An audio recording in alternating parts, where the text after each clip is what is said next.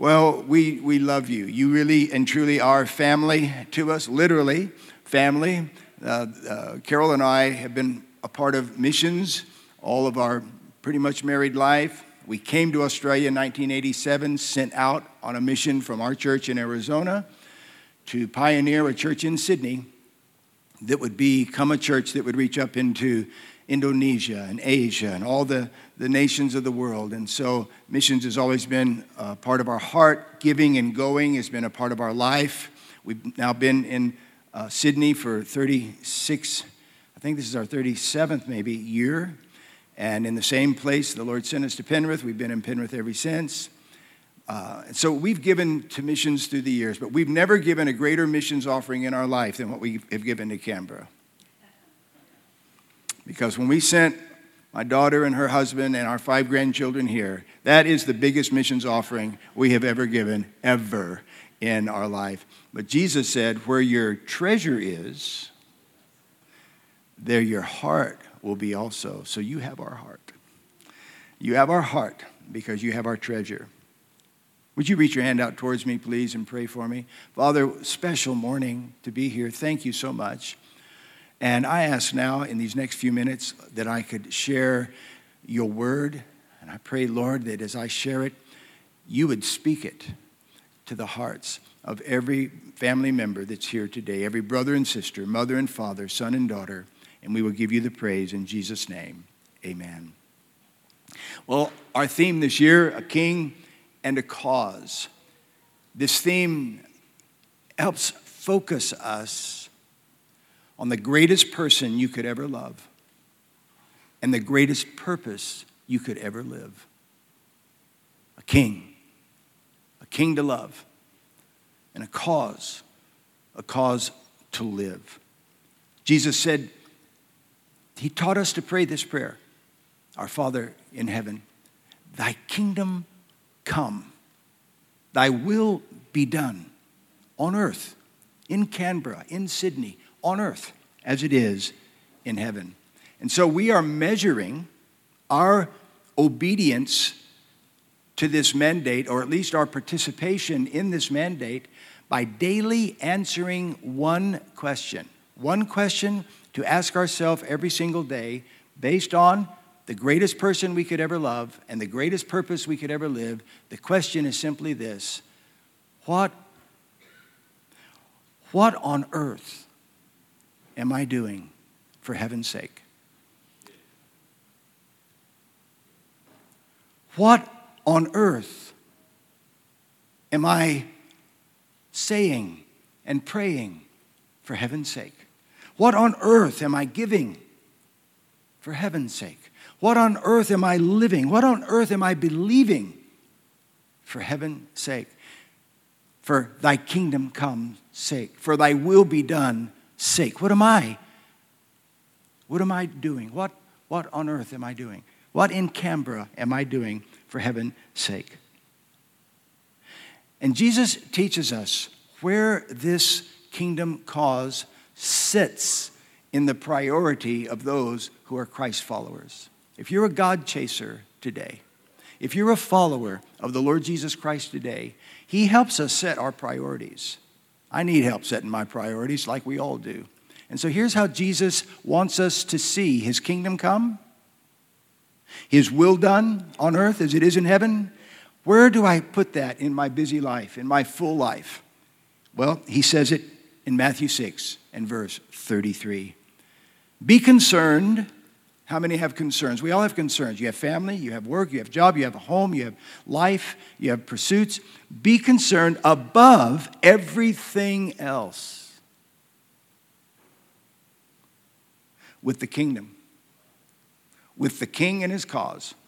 Be concerned above everything else that you're concerned with. And it's not to demean the concerns of your life or my life, it's just to prioritize where everything fits all the things I'm concerned about cannot be more concerning to me, according as, to the Lord, as we follow Jesus. Be concerned above everything else with the kingdom of God and with what He requires of you. And here's the promise And He will provide you with all these other things that you're concerned about, all the other concerns. But don't make the other concerns the major pursuit of your life, the major time consumer, the major thought grabber. That don't let them become the major concern. The major concern of your life is kingdom come and will be done in Canberra as it is in heaven. And then all the other concerns, the Father Himself promises to add to us. Seek first Two Greek words seek, zeteo, first, proton. And if you do an exegete of these two words, it literally translates like this Seek means desire, inquire, and require.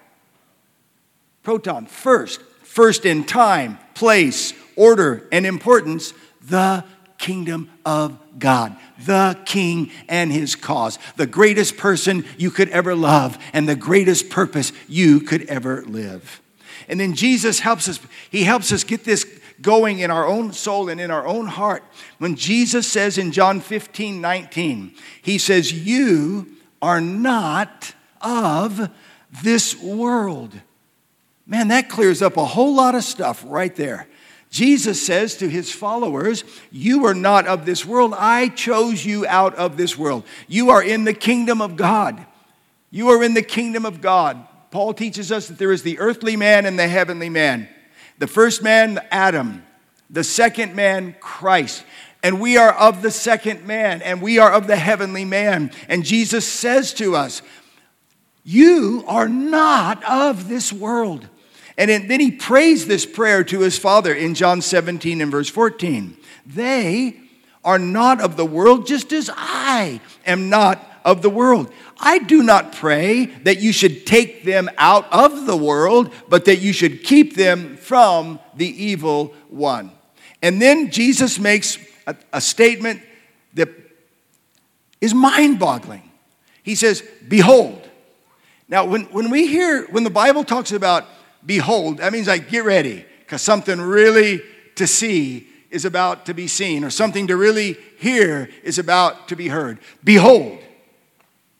And then he says, I think the greatest words that have ever followed the word behold the kingdom of God is within you. This kingdom you're within the kingdom, but the kingdom of God is within you. Everywhere you go, the kingdom of God goes in Canberra. Everywhere you step, everywhere you move, every move you make, every step you take, Never mind. It just uh, a blast from the past. A blast from the past just came. I could I could hear the bass line, Luke, but I could hear the bass line on that one while I was saying it the power of your footprints. Pastor Messer is my pastor from Arizona. He's 86 years old. He's still my pastor. I still stay in touch with him all the time. And I asked him the other day if the Lord had spoken anything prophetically to him.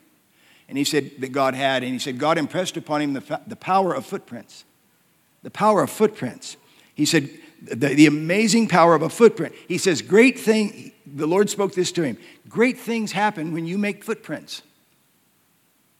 God says He will give us the place that our feet walk. Our, the, he will give us the place. This is what the promise He gave to Abraham. He will give him the place that his feet would walk. And then he was reminiscing back in 1987 when a very young uh, Jack Hanes and uh, my pastor Tom Messer and a couple of us flew to Sydney to try to obey the word of the Lord, to come and plant a church, which we'd never done before. Didn't have a clue. We just had a word from the Lord. We just had a word from the Lord. And he said this He said, We got off the train in Penrith in 1987 and made footprints. We walked all over the western suburb city, the Penrith, you know, we made footprints. He said, You, Carol, and the kids made footprints all over Penrith. And he said, The rest is kind of history because something happens when we move, something happens when we walk. How is that? The kingdom of God is within you. God speaks. We make footprints. And somehow miraculous things happen, but not a lot happens till we move. What happens when we move? His kingdom comes. His will is being done on earth as it is in heaven. This kingdom moves because it's inside of me.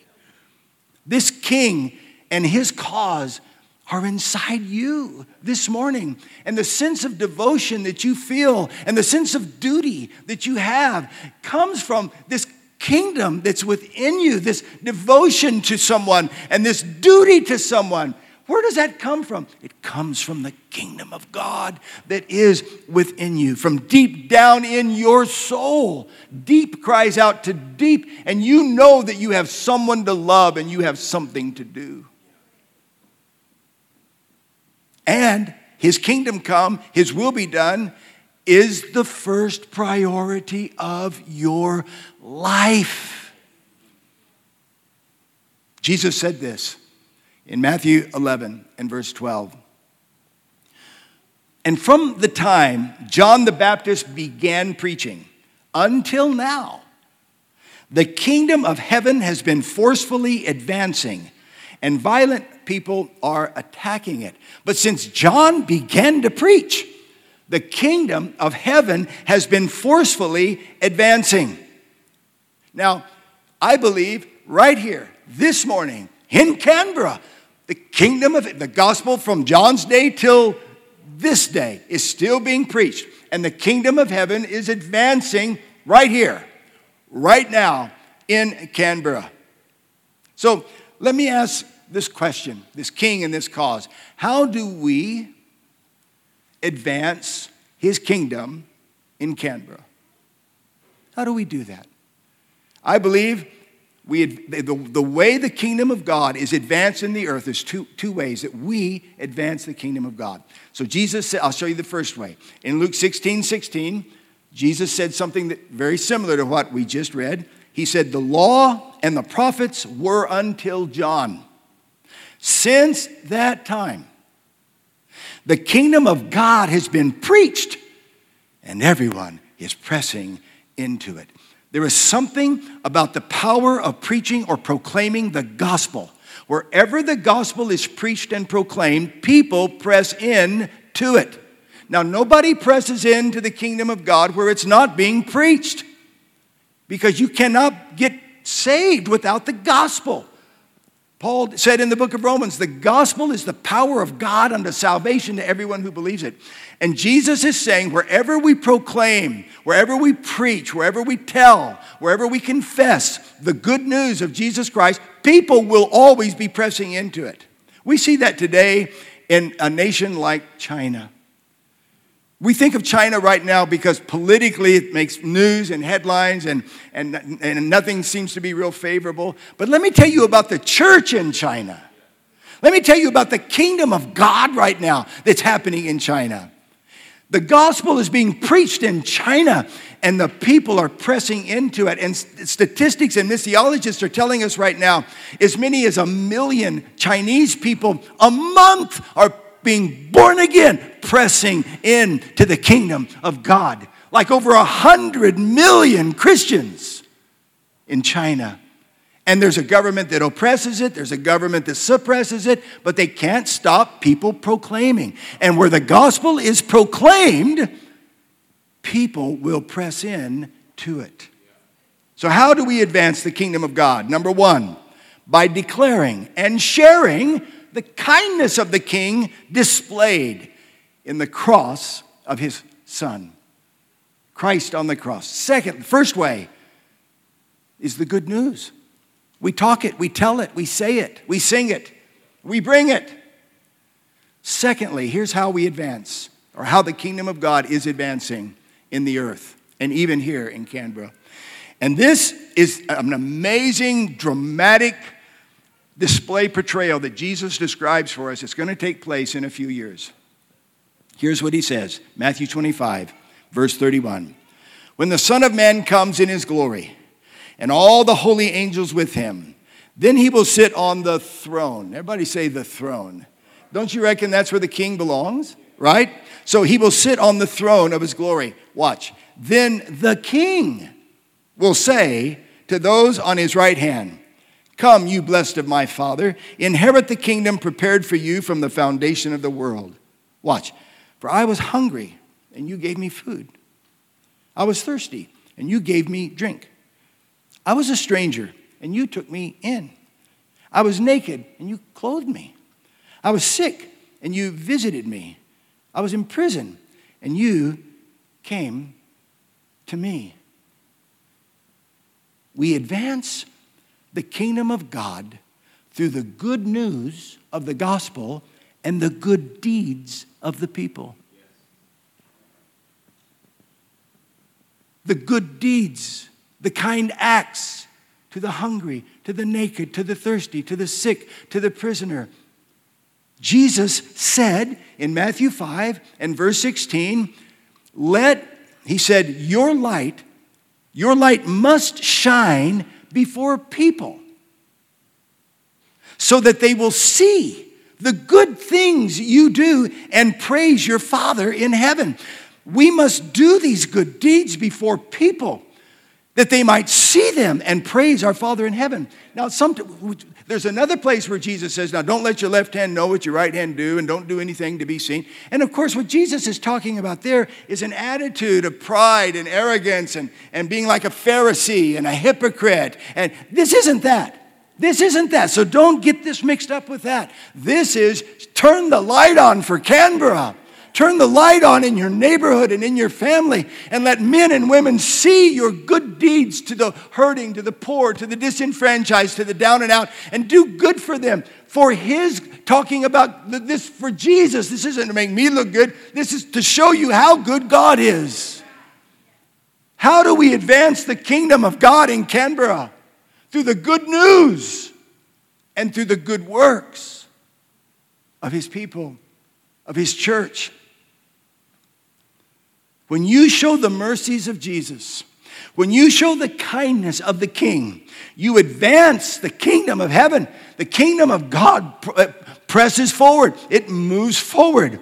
This is how his will is done on earth as it is in heaven. That's what Jesus prayed, Matthew 6:10, your will be done in earth as it is in heaven. Who? Who does that? Who does that? You and me, we do that. We do that. Who does his will on earth? Those who live on earth with the kingdom of heaven within them. Now, there's a lady in our church. She's been in our church in Sydney almost her entire life. And I had a conversation with her not too long ago. And she said that she was in Coles. And there in front of her was a, a lady who was asking over and over again, uh, how much is it now? How much is it now? Okay, take that back. I, I take that back. How much is it now? Uh, how, and she, and so this lady was telling me that she, her heart reached out and she leaned over and she said, I don't mean to embarrass you in any way, but my husband and I are Christians. And, and, uh, and we, we have a, a, a business, and our heart's desire is to help people and, and as much as we could possibly help people because, because of Jesus. Could I help you with your groceries today? Would you let me pay for your groceries today? She said, Oh, no, no, no, no, no, no, thank you, thank you, no, no. And so she stepped back, and the lady was still doing it. And, and then, when it come time to pay, her credit card was having trouble. She had to pull out two or three different, and so she approached her again. Honestly, I can't tell you the joy it would give me if you would allow me and my husband to help you today. No, I, I no, I no. Three times she approached her, and three times the woman said no. So when she went to her car, she felt like she, she would have really loved to have helped. But the woman found her in the car park and came up to her. And she said to her, Look, I, I, don't, I don't take help like that. She said, But thank you for wanting to help me. And she said, If you really want to help me, she said, My son is self harming, and I don't know what to do with him. Would you pray for him? She said, I absolutely would pray for him. Now, she told me that story, and here's what I said to this lady in our church I said, You know what you did? You turned common ground into holy ground. And, mate, that's what we do. That is what we do. What's more common than Coles? Woolies? IGA? She, she turned common ground into holy ground by reaching out with the good news and the good works of the Lord Jesus Christ and that's what we do. That's how we bring the kingdom of heaven to the culture of the world. When we act like Jesus, when we extend his love and his kindness, we turn common ground into holy ground. This is what we do for a king and a cause. We're advancing his kingdom, and his will is being done on earth as it is in, in heaven. A few months ago, Carol and I were on long service leave, and uh, we were in Oklahoma visiting my sister and some relatives I hadn't seen in 15 years. And so we were having kind of a big family reunion that evening, but that afternoon I had a free time, a free day. And I just happened to have my golf clubs with me. And so I went down to this little, about an hour outside of Oklahoma City, a little uh, golf course. And I just got on. I thought I'd play nine holes. And, and uh, so just before I, I, I hit, teed off on the first hole, the pro came out and he said, Look, mate, I, he didn't say mate because he doesn't, he doesn't talk like that. Uh, anyway, only I talk like that. But I, he said, I've just had a guy come up from Oklahoma City and I can't, I don't have a tee time for him. Would you mind if he played with you on your, I said, I don't mind. So, total stranger, this guy walks up, kind of a big fella, and uh, hello, how are you? I'm Jack. You know, I'm Paul. Good to meet you. And so we just, but I noticed right off the bat, he had a real strange set of tattoos all over him. Really different, like nothing I'd ever seen before. Like he had 16 faces tattooed all over his shoulders and arm.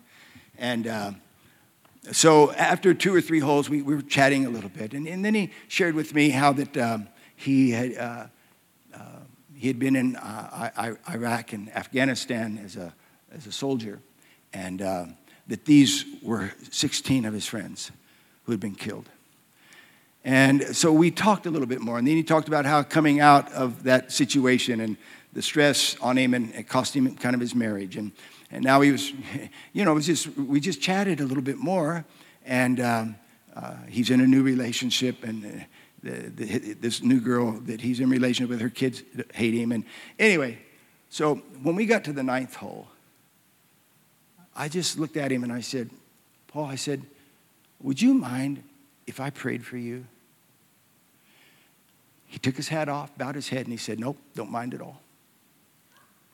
And I just said, Father, I want to thank you for Paul and for his selfless service to his country and it, it, what great cost he has served his country. And Lord, I just want to lift him. I, I, pray for him, and I'm asking you now to help him and help him in this new. And I just and it was like I had this sense when I finished praying for him and he put his hat back on. He went that way, I went that way. Standing right there on the ninth green, I felt like that that common ground had just been turned into holy ground. How do we advance the kingdom? Because it's advancing, but we're the ones who advance it. We're the ones who move it forward and take it forward. Now, if you've ever been to Penrith, how many have ever been how many avoid the big smoke at all costs? Let me ask you. all right, you, so you, I see John back there. You, you, we, if you've been to Penrith, we have a suburb in Penrith named Kingswood. Now, you can't, you can't take the Westies out of them, you know? I mean, it's just, it just, once it gets in you, it's in you. Kingswood is like the most common ground in all of, all of, all of Penrith. But to be honest, in um, about th- four years ago, um, we, through West Care, wanted to establish a place of safety, safe sleeps for beaten and battered women and children, a safe, a safe house, a safe place uh, for domestic uh, violent abuse. And um, so we, we put a lot of money together and we got two apartments and totally re- renovated them. And, and so our goal and our dream was a thousand safe sleeps a year. And that's what I, that's what I, I wanted uh, to do. So I called Andrew up the other day, Andrew Pake, and I said, Andrew, I said, how many, give me a rough estimate. How many safe sleeps do you think we have provided? And he has told me stories of women who have stayed in those apartments who were beaten so badly, brutally. And, and some of those women have come with as many as six children. But here they find a refuge, a safe place, and a safe night. And I, and I, I thought maybe he would give me a rounded estimate. He said, Pastor Jack, we have had 7,908 safe sleeps since 2018. And then I remembered these words that I read to you just a while ago. Jesus said, I was a stranger and you took me in. I was naked and you clothed me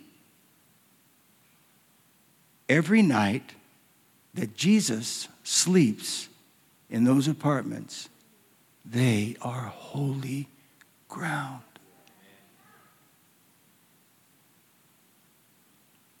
Now, look, we may not be able to turn water into wine or five loaves and two fishes into a, you know, a feast for thousands, but Jesus teaches us how to turn common, ordinary, regular, dusty, earthly ground into holy ground. He shows us how. He teaches us how. And in Matthew 5 41, he shows us how to turn common ground into holy ground. He says, And whoever compels you to go one mile, go with him two. There is nothing more common than a mile, but there is nothing more uncommon than two miles. Now, what did this mean? What was everyone that Jesus said these words to completely understood what he meant because the Roman occupying military could force anyone at any time to carry his kit, his, his soldier kit. He, all he had to do was point, and they were required to pick up all that soldier's kit and carry it a mile. And then at the end of the mile, they would drop the kit and turn around and go back. And every time that happened, more hatred and more animosity. And, you know, it was just a, uh, you know, or they'd see the Roman soldiers coming and they're going to do this and run there and, and try to get out. You, you right there, get up here. And the next thing you know, you got to carry this stinky, smelly soldier's backpack a mile. As a matter of fact, one translation a more modern translation reads it this way Jesus says, And if one of the occupation troops forces you to carry his pack one mile, carry it two miles. Two miles. What, ha- what happens in one mile? Nothing. But what happens in two miles? Something happens in two miles. Maybe a conversation like, all right, you're done, kid. Split, get out of here. No, I, I, I, I'm gonna, I think I'll carry it for you another mile. What? I, I, I, I'm, I'm going to carry this for you another mile. What you been smoking, son? No, I. So why in the world do you want to carry this another mile? Uh, look, we had, we had a, we had a meeting last night that my mom and dad took us to, and this man, like, I never heard anyone, and, and, he, and he, he, heal, he was healing people, and, and he was telling us how, the, how that we should live. Really? Tell me some more about this guy. See, your witness and your Christian testimony in the kingdom of God doesn't even begin to advance until you go the second mile.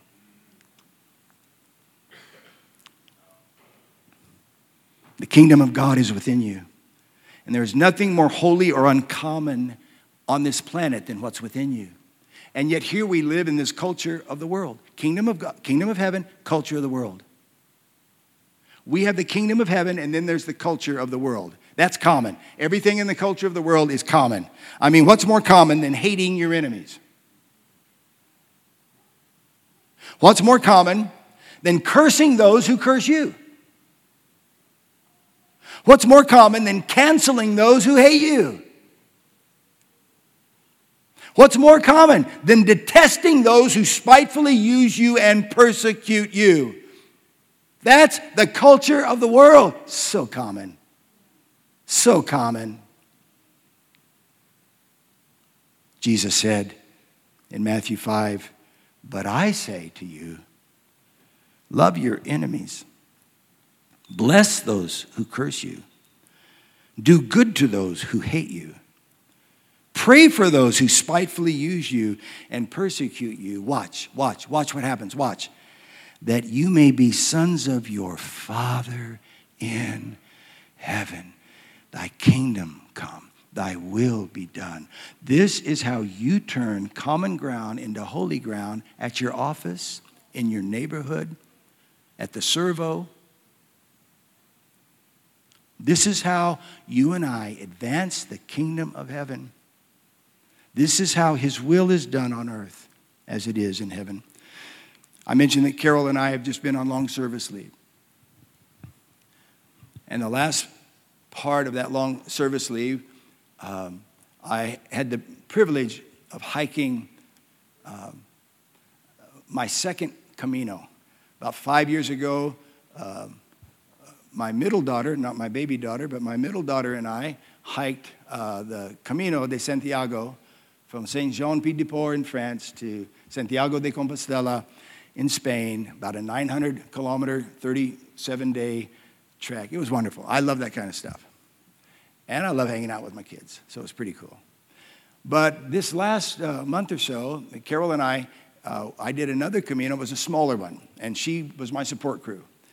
And she would uh, drop me off or pick me up or meet me every day at the end uh, uh, of the day. So I hiked from Porto, Portugal, to Santiago de Compostela, about 280 kilometers, a couple weeks. Fabulous hike, beautiful hike, all along the Atlantic coast. And I just I feel so blessed to do it. One of the things that happens on a long hike like that is you meet all kinds of people because other people are doing the hike. And so you'll pass people. And after a while, you start seeing these people on a fairly regular daily basis. And then maybe you won't see them for a few days, but you'll see them again later. Hey, how you doing? How you? And so you really develop some interesting friendships. I guess kind of like maybe if you've ever been on a cruise or something and you had dinner and the next thing you know, you're developing a friend. So stuff like that happens on a, on a hike like this. Well, there was a, a young woman on this hike. I'm guessing her in her uh, 30s, mid 30s or whatever. And uh, she, she had short hair, she had a husky voice, she was covered in tattoos. She was doing the Camino alone, but she'd, she'd walk with people and, uh, and say uh, hello. And uh, so um, um, I knew that this woman, her world and her lifestyle were directly opposite of me, my world and my lifestyle. But I, on, on about the second or third day, because I'd walk past her or that group, and then maybe they'd walk past me or whatever. But as I was walking past her, I heard her say, "Oh, that guy right there, I think, I think, he's, a, I think he's an Army veteran." And I stopped and uh, I turned around and, and, and come to find out the day before, I was having a coffee in a little coffee shop, and I met this American couple, and we started chatting, and he was from my old military unit. If you can believe that, that was like 500 years ago, you know, in, in another lifetime, you know. The, I was, he was stationed, uh, I just couldn't believe it. He was about five years younger than me, but stationed in my old unit. And so we kind of, a couple old veterans talking back and well, I didn't know, but she was there and heard. Anyway, so that's how she knew. So I'm walking by her, and she says to whoever she's talking to, I think that guy's an Army veteran. And I heard her say it, and I stopped and I turned around and I said, I am. I said, Army, infantry, U.S. Army. She said, uh, Well, I'm a Navy veteran. And I said, Thank you for your service to your country. And she said, Thank you for your service to your country. I said, Boy, the Army sure appreciates the Navy. And so we just had this little warm exchange, and I kept going. And then I'd see her different days, different times. And I'd walk past her and I'd say, Hey, how's the Navy today? She'd say, Navy's fine. How's the Army? I said, The Army's sure grateful for the Navy, let me tell you that. And you know, I couldn't help it, but she kind of got into my heart. And I, I my heart just kind of went out to her a little bit. And so I'd walk past. Then I, I went like, I don't know, three or four days, never saw her. And so I thought, maybe she's got a day ahead of me, or maybe she got a day behind me. But I had prayed a prayer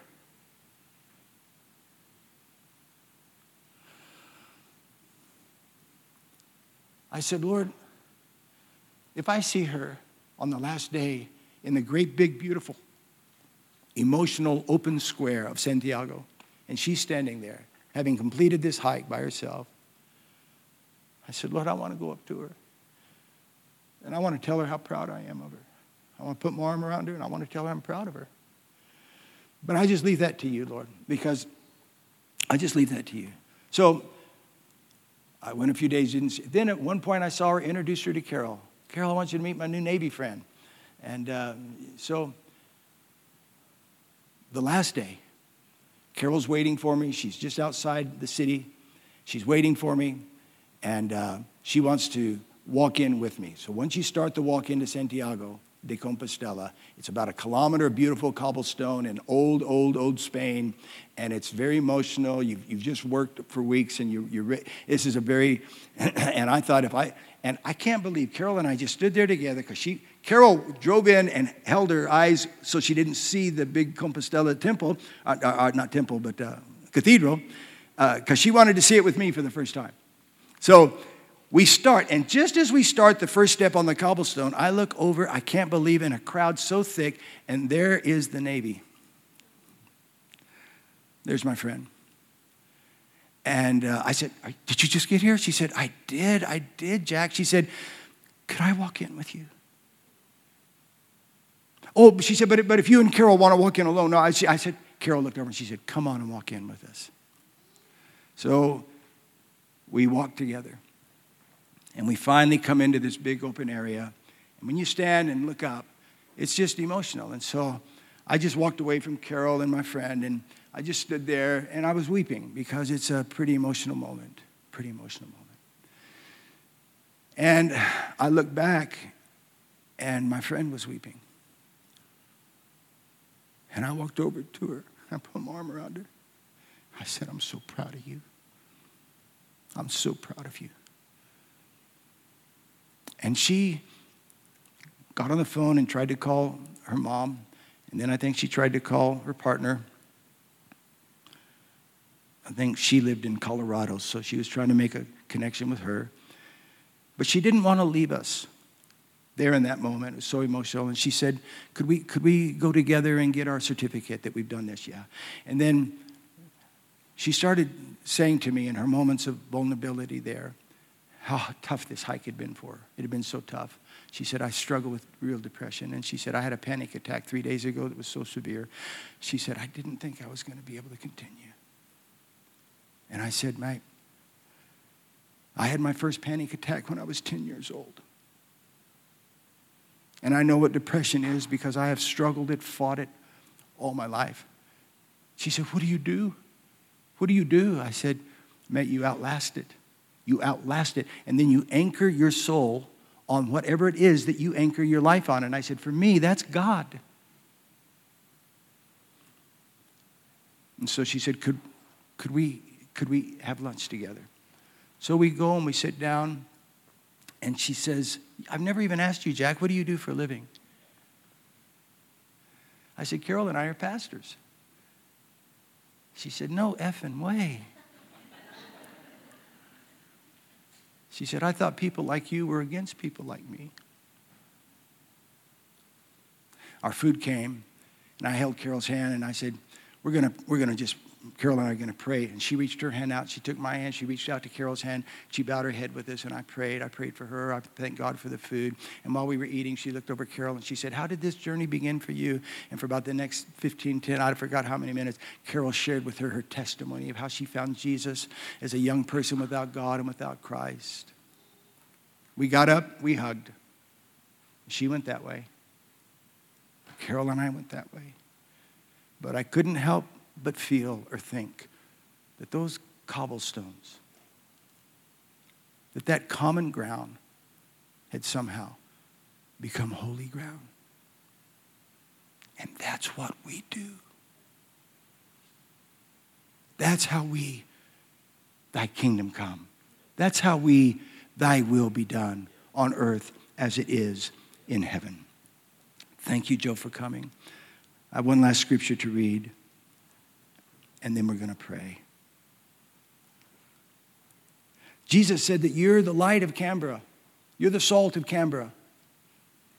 Everywhere you go this week, turn common ground, turn Canberra ground, turn common ground into holy ground. When you share the message of Jesus and the mercies of Jesus, you turn common ground into holy ground. My last scripture come from the dying lips of the first martyr in the New Testament, Stephen. And he's sharing the story of Moses to those who are about to slay him. And he says this in Acts 7, verse 30. And when 40 years had passed, an angel of the Lord appeared to him in a flame of fire in a bush in the wilderness of Mount Sinai. When Moses saw it, he marveled at the sight, and he drew near to observe the voice of the Lord as it came to him, saying, I am the God of your fathers, the God of Abraham, the God of Isaac, the God of Jacob. And Moses trembled and dare not look. Then the Lord said to him, Take your sandals off your feet, for the place where you stand is holy ground. He was actually standing on common ground. He was actually standing on dirt in a dusty desert in the wilderness of Mount Sinai. What made it holy? The presence of God we can turn common ground into holy ground when we bring the presence of God to those around us. Would you stand with me, please?